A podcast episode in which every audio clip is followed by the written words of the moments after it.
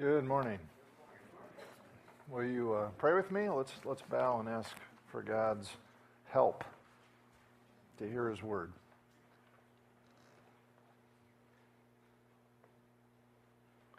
Father, as we come to uh, this time, we just want to set it aside to uh, open our ears and our hearts to your message, to your truth. Lord, we know the, the real battleground is, is not so much in our minds, uh, it's in our hearts, Lord, um, because we just have this uh, built in reluctance to uh, let you truly be the Lord and King of our lives. Um, I see it in myself, I see it in others. Lord, I just pray by your Spirit you would give us the mercy and the grace to uh, embrace your message as life giving, life uh, delighting, joyful, truthful, uh, something that we should just confidently build our lives around. So, God, uh, speak to us by your Spirit and help us respond in a way that magnifies your mercy and your goodness. Thank you for Jesus. Thank you for the incredible gift you've given us. Help us, Lord, just honor him and treasure him today. We pray in his name. Amen. This morning, I want to start with a little quiz. So, we're going to have a quiz, uh, but you can relax. It's true false, right? Anybody can pass a true false test. So, uh, we're going to put three statements up on the screen, and as each one comes up, you decide in your head, you don't need to say it out loud, uh, whether you think each one is true or false, okay? And everybody do your own work, right? Here we go. First one God wants you to be happy. Is that true or false? Number two, God gives you money to make you happy. True or false? And then three, money makes you happy when you spend a lot of it on yourself. All right. Now let's check our answers with the answer key, namely the Bible. What does God say about each one of these statements? Number one, God wants you to be happy. That is true. That is true. In John 15 11, Jesus tells his followers, I have told you these things so that my joy may be in you and your joy may be complete. Romans 15 13 says, May the God of hope fill you with all joy and peace as you trust in him. It is true. Now, sometimes people will say, No, no, God doesn't want us to be happy, He wants us to be holy. I think that represents a serious misunderstanding of what it means to be holy. To be genuinely holy is to be happy. Holiness is not sour and grim. Holiness is being forgiven of all of our sins and set free from all of the junk of a life without God. Holiness is being right with God because of Jesus dying for us and knowing that we will never be condemned, ever, never punished. And we can experience God's presence in our lives. So, real holiness brings real happiness. And it all begins when we put our trust in Jesus. So, that's true. God wants us to be genuinely, truly, authentically happy. Second statement God gives you money to make you happy. That is also true. 1 Timothy 6:17 Command those who are rich in this present world to put their hope in God who richly provides us with everything for our what? Enjoyment. Whatever God gives us, he gives us for our ultimate joy. And that would include the money he gives us. So that is true. And that brings us to statement number 3. Money makes you happy when you spend a lot on yourself. In other words, the more money you've got, the more you spend on yourself, the happier you will be. Well, before I tell you the biblical answer, which you've probably already guessed, I just want to quote here from a few famous millionaires who speak from personal experience. Mr. W.H. Vanderbilt said, The care of $2 million is enough to kill anyone. John Jacob Astor, the one for whom Astoria, Oregon is named, he said, I am the most miserable man on earth. John D. Rockefeller said, I have made many millions, but they have brought me no happiness. Henry Ford said, I was happier when I did a mechanic's job. And Andrew Carnegie said, Millionaires seldom smile. Interesting, isn't it? The statement is false. And this is why Jesus said, Don't store up treasures for yourselves on earth, but instead store up treasures in heaven. And it's why he said it is a happier thing. It is more blessed to give than to receive. It is true that God gives us money to make us happy, but the way money makes us happy is not by accumulating it and then spending most of it on ourselves. The way money makes us happy is when we use it to accomplish God's purposes in our lives and in this world. This is really important for us to know. Because as American Christians, many of us find ourselves with more money than we absolutely need to live. And the question we have to ask is why does God do that? Why does God give us more than we need, especially when so many other people in the world have less than they need? Why does God do that? Well, here's the answer. I'll give it to you in the words of author Randy Alcorn. I think he's right on. He says, God prospers us. In other words, God gives us more than we need, not to raise our standard of living, but to raise our standard of giving. In other words, at some point when we've got you know, a good and decent standard of living, and God prospers us beyond that, He doesn't do that so we can just keep on ramping up our standard of living, but rather that we would ramp up and keep increasing our standard of giving. Now, this is a weird idea. This is really weird. It is not normal to believe this. In our culture, the more money you make, the more money you spend on yourself. You know, you're supposed to buy bigger, nicer houses, bigger, nicer cars, nicer clothes, more stuff, more stuff, more stuff, more stuff, more stuff, more stuff. That's the American way. Well, maybe it is, but it's not the biblical way.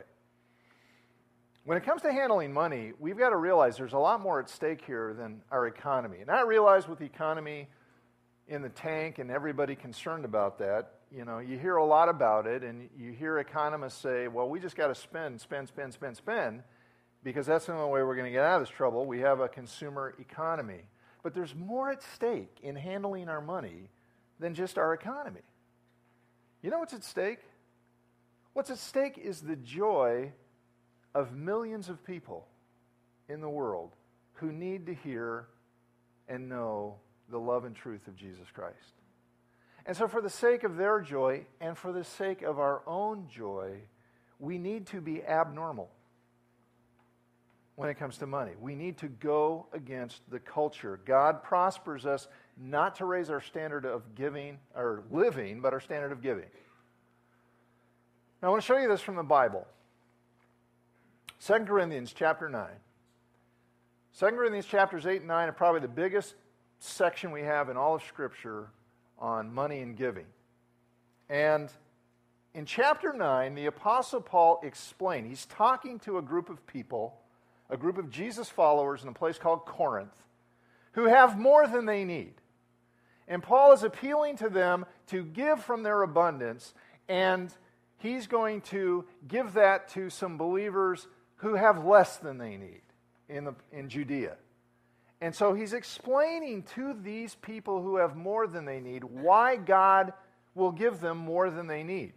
And so he says in verse 11, You will be made rich in every way so that, okay, now stop for a minute. And now ask yourself how you would finish that sentence. You will be made rich in every way so that what? So that you can have more and more stuff, bigger and nicer stuff, so that you can live in luxury, so that you can enjoy a worry free retirement where you can indulge yourselves.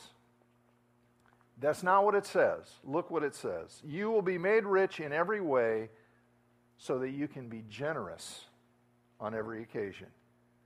And through us, your generosity will result in thanksgiving to God. When God prospers you, He does so that you can know the joy of giving, so that others can know the joy of God meeting their needs through you, and then give thanks to God. God gets the glory, we get the joy. God prospers us, not to raise our standard of living, but to raise our standard of giving. Now, if that's true, how do we do that? Because really, everything in our culture is going to push us in the other direction. All of the advertising, you know, so much influence is given toward just encouraging us to keep on raising our standard of living. How do we not do that? How do we instead raise our standard of giving? Well, we're going to look at another passage here that, on money that's going to help us. 1 Timothy chapter 6 verses 17 through 19. I read a little bit of verse 17 earlier, but let's go ahead and look at it.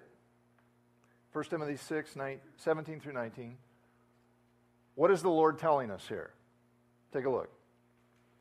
Command those who are rich in this present world not to be arrogant or put their hope in wealth, which is so uncertain, but to put their hope in God, who richly provides us with everything for our enjoyment. Command them, command the rich in this present world, to do good, to be rich in good deeds to be generous and willing to share in this way. They will lay up treasures for themselves as a firm foundation for the coming age, so that they may take hold of the life that is truly life. How do you raise your standard of giving? There three essentials I see here. First, you got to think like a rich person. Think like a rich person. Now we read this, and these verses say they're talking about those who are rich in this present world. And as much as I would like to think that's referring to somebody else, you know, those 1% we keep hearing so much about, as much as I would like this to just be talking about somebody else, I think I'm included. And you may be too. Now, maybe not, but maybe so. How do you know? Well, take a look at Proverbs 30, verse 8. The writer of this, uh, this is a prayer. He's saying to the Lord, Give me neither poverty nor riches, but give me only my daily bread. Now, if you look at it, there are three levels of wealth here. Start at the bottom. The bottom level is what we would call not enough poverty. Your, your basic needs are, are not being met. Then you come up a level. I'd call this level just enough. I've got my daily bread. My needs are met. But then we got another level above that, and that's riches. What is that? Well, that would be more than enough. I've got more than just my daily bread more than just my basic needs. And if that's the case, then if that's true of us, then we should probably consider ourselves rich in the biblical sense. Now, why is that important to think this way? Well, because Jesus said, From everyone who has been given much, much will be demanded. And from the one who has been entrusted with much, much more will be asked. So I need to think. I need to ask myself have I been entrusted with much? Well, if I quit thinking about what I don't have, and instead I think about what I do have, I have to answer yes. I have been given much because I have more than my daily bread. My paycheck goes toward more than simply meeting my family's most basic needs for food and shelter. And so, what this is saying is, I've got to look at what it is going toward, and I've got to see if maybe I need to adjust my standard of living so I can raise my standard of giving. So, you got to think like a rich person and see if, if that applies. Okay, second essential put your hope in God. Put your hope in God, not in wealth. Verse 17 Command those who are rich in this present world not to be arrogant, nor to put their hope in wealth, which is so uncertain, but to put their hope in God. This raises a very critical question for us. Where are we really putting our hope? Where are we putting it? In other words, what are we trusting in to meet our needs? What are we trusting in to take care of us? What are we trusting in to satisfy our desires? Does our sense of security in life come from having a relationship with a God who is reliable and trustworthy and who promises to meet our needs? Or does our security come from having a good job and money in the bank? Now, don't get me wrong, it's good to have a job and money in the bank. But we shouldn't put our hope in that. Why? Because Jesus says it's so uncertain. I mean, if this, you know, economic situation we've been in for a while teaches us anything, it teaches us that what you're trusting in could be gone tomorrow. That job you've got, that money in your bank, might not be there. So don't put your hope in that. Don't make that the thing you're counting on to give you security and peace. Instead, put your hope in the one who can meet your needs and who promises to take care of you. Seek first God's kingdom, and He will provide. He's the one who meets your needs. He's the one that provides you with a good job and with money in the bank and everything else, good things to enjoy. Now, doing that, putting your hope in God, how does that help you raise your standard of giving? This is how. Because if you trust in God, it sets you free from things that will keep you from being generous.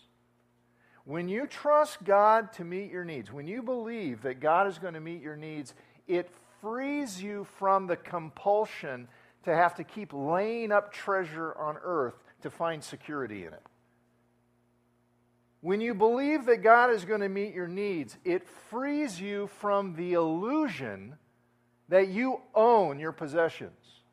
Because we don't, God does. When you believe that God will meet your needs, it frees you from the fear that if you're generous, you're going to lose out. It frees us, it sets us free to be generous when we put our hope in God. Now, you might ask, all right, what does that mean if I trust God? Then I don't need a budget. I don't I shouldn't buy insurance. I shouldn't plan for retirement.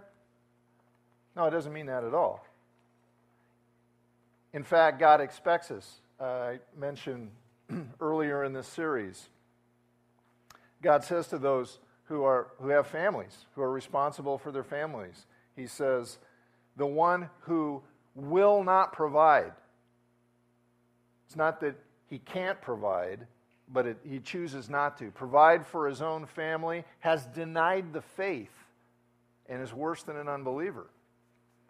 So God expects us to be responsible. God expects us to take care of our family's needs. But here's the thing okay, putting your hope in God doesn't mean you don't need a budget, but it will change your budget.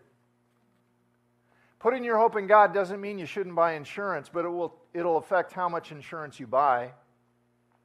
Putting your hope in God doesn't mean you don't have to plan for retirement, but it will affect how you plan for retirement because the goal is different. The goal is not to lavish luxury on ourselves, the goal is to lay up treasure in heaven by living simply and wisely and generously. So it looks different. You plan for retirement differently, you buy insurance differently, you budget differently when you're putting your hope in God, not in wealth. Philippians 4:19 says, "God will meet all your needs according to his glorious riches in Christ Jesus." One way or another, he will. When you're putting your hope in him. Wealth will let you down. But God never will. So we need to put our hope in him and not in wealth, and that'll help us raise our standard of giving. Okay, one more. Essential number three give like your life depends on it. Give like your life depends on it. Probably sounds like an overstatement, but look at look verse 18 tells us to do good, to be rich in good deeds, to be generous, to be willing to share. Why? Verse 19 to lay up treasure for yourself as a firm foundation for the coming age, so that you may take hold of the life that is truly life. Look at it.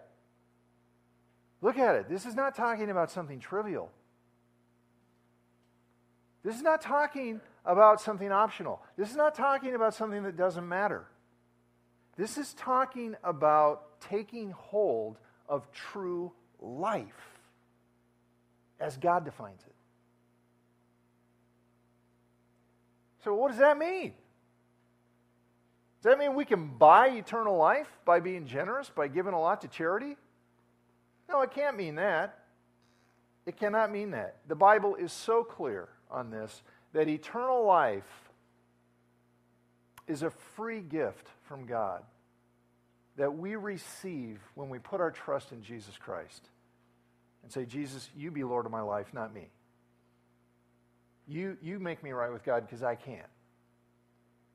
So many verses we could look at, but here's just a couple. Ephesians 2 8 and 9 says, For it is by grace you have been saved. It is by grace that you're made right with God. It is by grace that you're forgiven of your sin. Grace means gift, free gift. This, um, you've been saved by grace through faith, and this not from yourselves. It is the free gift of God, not of works, so that no one can boast. See, if we were saved by our giving, if we were saved by our giving, that means we'd be saved by our efforts and not by God's grace. So it doesn't mean that. Well, why then does it say in 1 Timothy 6:19 that we take hold of life by being generous and willing to share.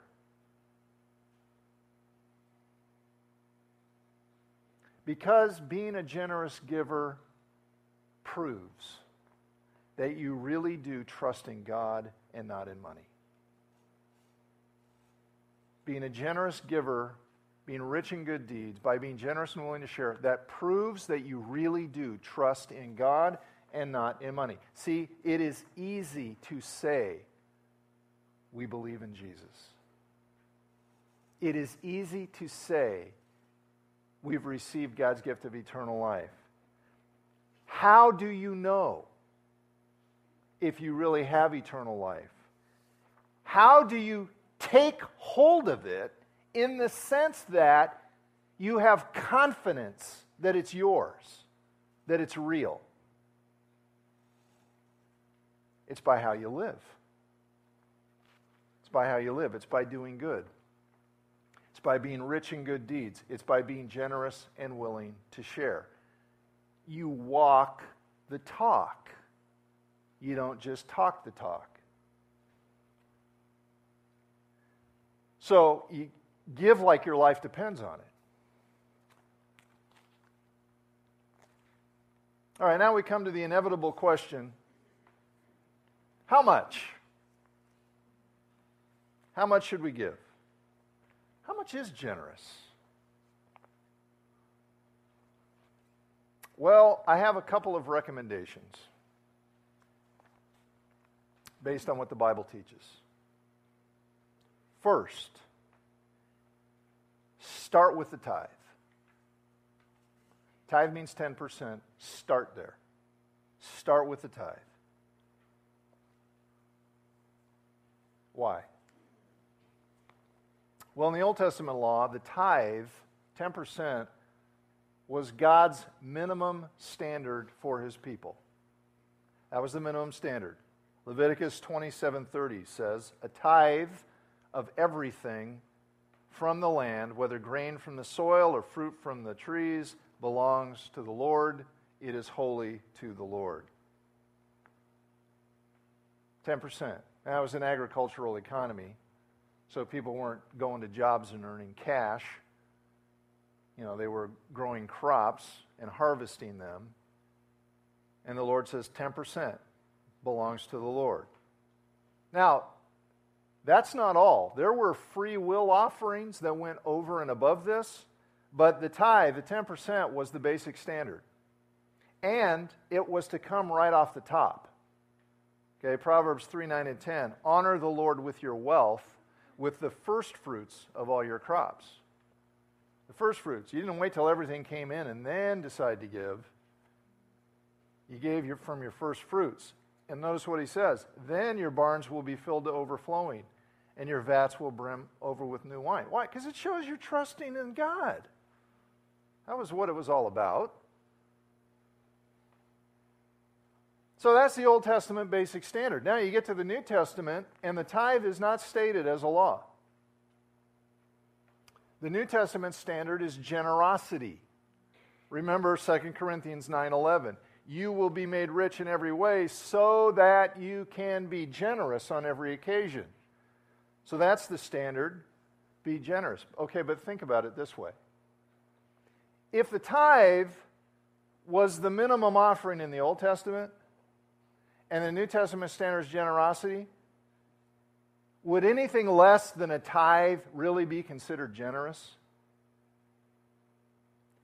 Does God expect American Christians who live in the wealthiest society in history, does God expect us to give less than he expected of the poorest Israelite? Would God call that generous? I don't think so. So I think you start with the tithe. That's a good place to start. Now, what if you can't afford a full 10%? I'm going to quote from Randy Alcorn here and let him get in trouble. Just pass the buck. Randy Alcorn says this. He says, When people tell me they can't afford to tithe, I ask them, if your income was reduced by 10%, would you die? They say no. And I say, well, then you've just admitted you can't afford a tithe. It's just that you don't want to. He says, I'm not saying it's easy to give. I'm saying it's easier to live on 90% of your income inside the will of God than on 100% of your income outside of the will of God. That's a great point. Now, maybe the one of the things we have to do if we can't afford a tithe is we've got to look at our standard of living and see if it needs some adjusting. So, my recommendation is you start with the tithe if you can. If you really can't, well, then make it a goal you work toward. So, that's recommendation number one. Here's the second strive to go beyond.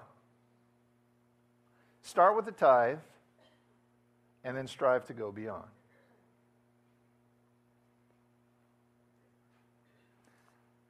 The tithe is God's historical method to get us on the path of giving.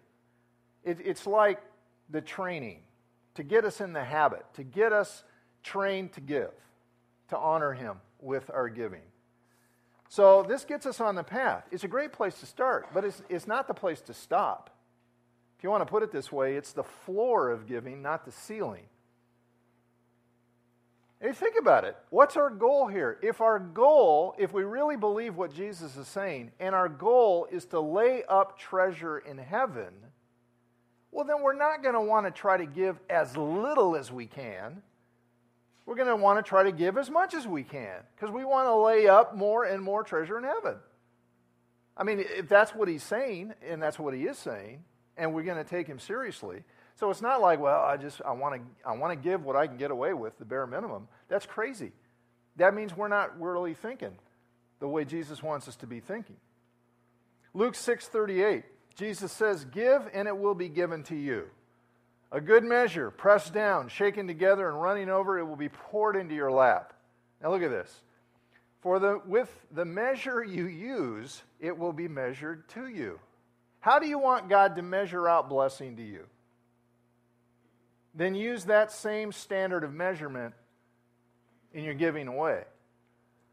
So if you want to measure it out with a teaspoon, then this is saying God will measure his blessing with a teaspoon. If you want to use a bucket, then God will use a bucket.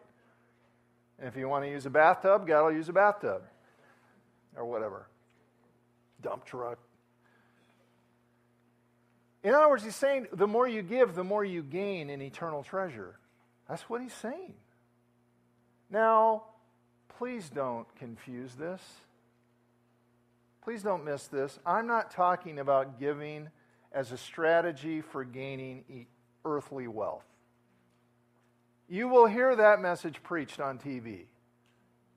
But Jesus said, store up treasure in heaven. He did not say, strive to become wealthy on earth.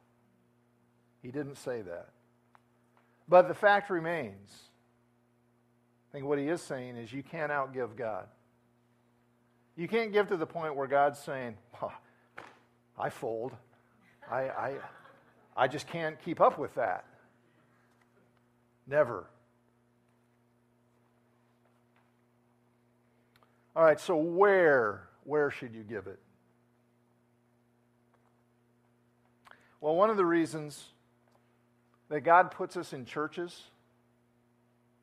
God puts us in churches so that we can share our gifts and our talents and our resources with one another to accomplish His priorities.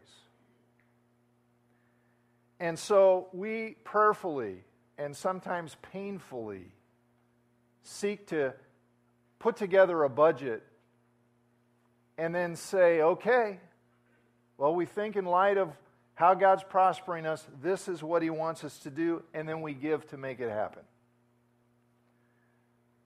But now maybe that seems kind of impersonal, kind of indirect, if you don't know the details. So I'm going to take the liberty of showing you just a few of the things that your gifts to this church help make happen. All right? Well, a good portion of it goes to personnel so that God's word can be taught and preached, so that we can have groups and classes and worship services and outreach events that are staffed and are organized so that people can come and connect with God and they can connect with one another, build those connections, deepen those connections so that they can grow, so that they can love, so that they can serve. And we've got a couple of interns who are getting the training. And having been an intern, I have to tell you, th- this has been a wonderful thing that this church has done for years. To gain the training and the experience they need to be able to invest their lives in vocational ministry leadership. The Zone. The Zone is an after school program that equips high school students to serve middle school students and to reach them with the love and truth of Jesus Christ. And if you saw that in action, you saw those high school students teaching the Word of God and loving on those middle school students, which is not always the easiest thing to do. To reach them with the gospel, it is, it is beyond cool. Missions. Got Jonathan and Heidi Bamford are missionaries in the Philippines. What are they doing? They're translating the Bible into a Filipino dialect so that more people can have the Word of God in their own language. Now, they've invested a lot of time in building relationships and learning the language, and now they're translating the Scripture into that language. We also partner with missionaries serving the people of Thailand, Lebanon, China, Uganda, other African mission, uh, nations. Locally, we support open house ministries. This is one of the most beautiful ministries I've ever seen.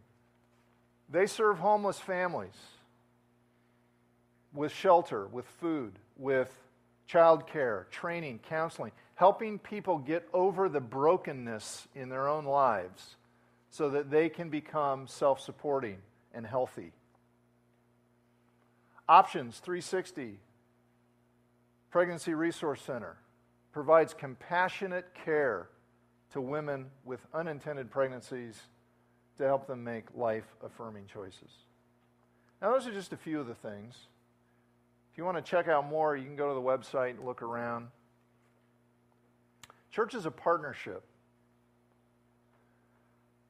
And we give so that we can do God's work together. And I would say it like this and if this sounds self serving because I'm employed by the church, you can distrust my motives if you want to. Okay? But I'll tell you this I believed this before I ever became an employee of the church.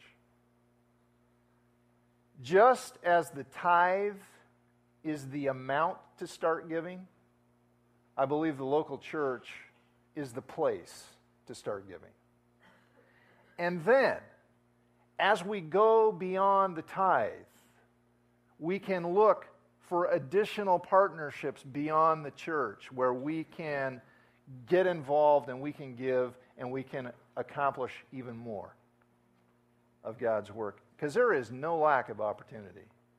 There is simply no lack of opportunity for doing God's work. And that's really what I want to end with. Giving ultimately is all about God. We really have to grasp this. It's about trusting God, it's about thanking God, it's about relying on God, it's about honoring God. You saw that quote from Proverbs about honoring the Lord with your first fruits. It's about using God's money to do God's work, to experience God's joy. It's all about God.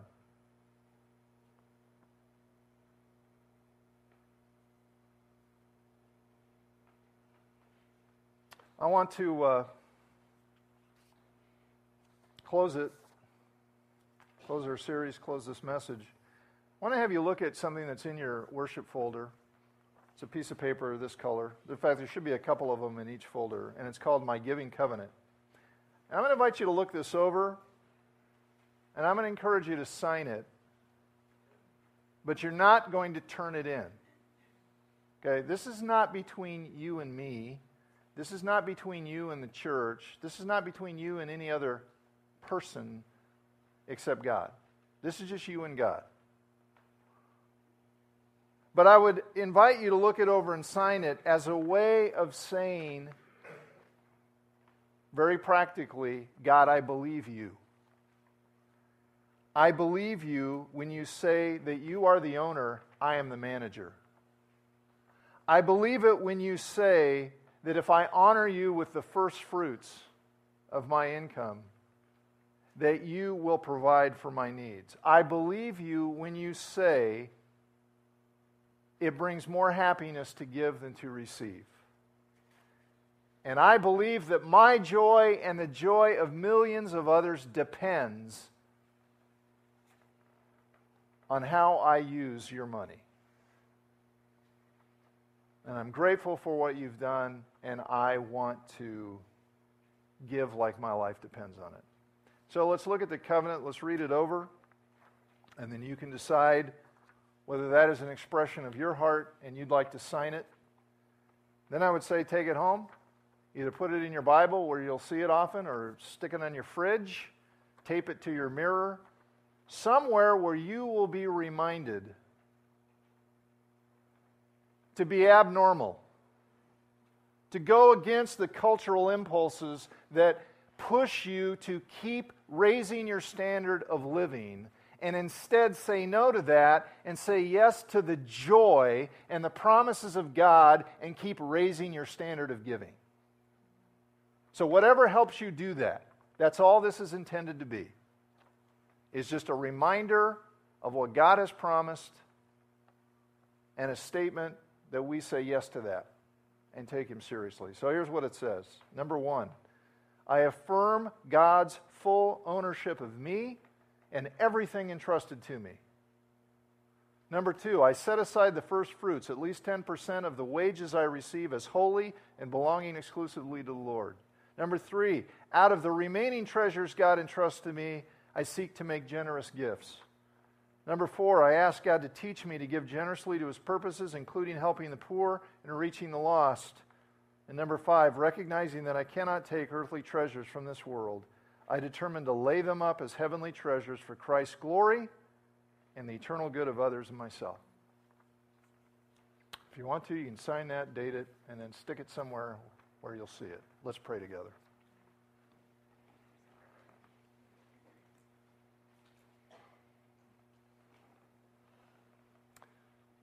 Father, it's because you are good and because you give that we're here. We're here because you have been generous to us. And the scope of your generosity is mind boggling. To think that you so loved the world that you gave your son. And we want to thank you for your indescribable gift. And Lord, will you help us? Will you help us in this crazy culture we live in? And will you help us fight against just our own selfish impulses and see that it really is in our best interest to trust you? Because you are the one who gives all good things that we can enjoy them. You are the one who promises to meet our needs. You are the one who alone can give us true security and true peace. And so, Lord, we want to cast our lot with you and say, Yes, Lord, I trust you. I believe you. Help me give the way you want me to.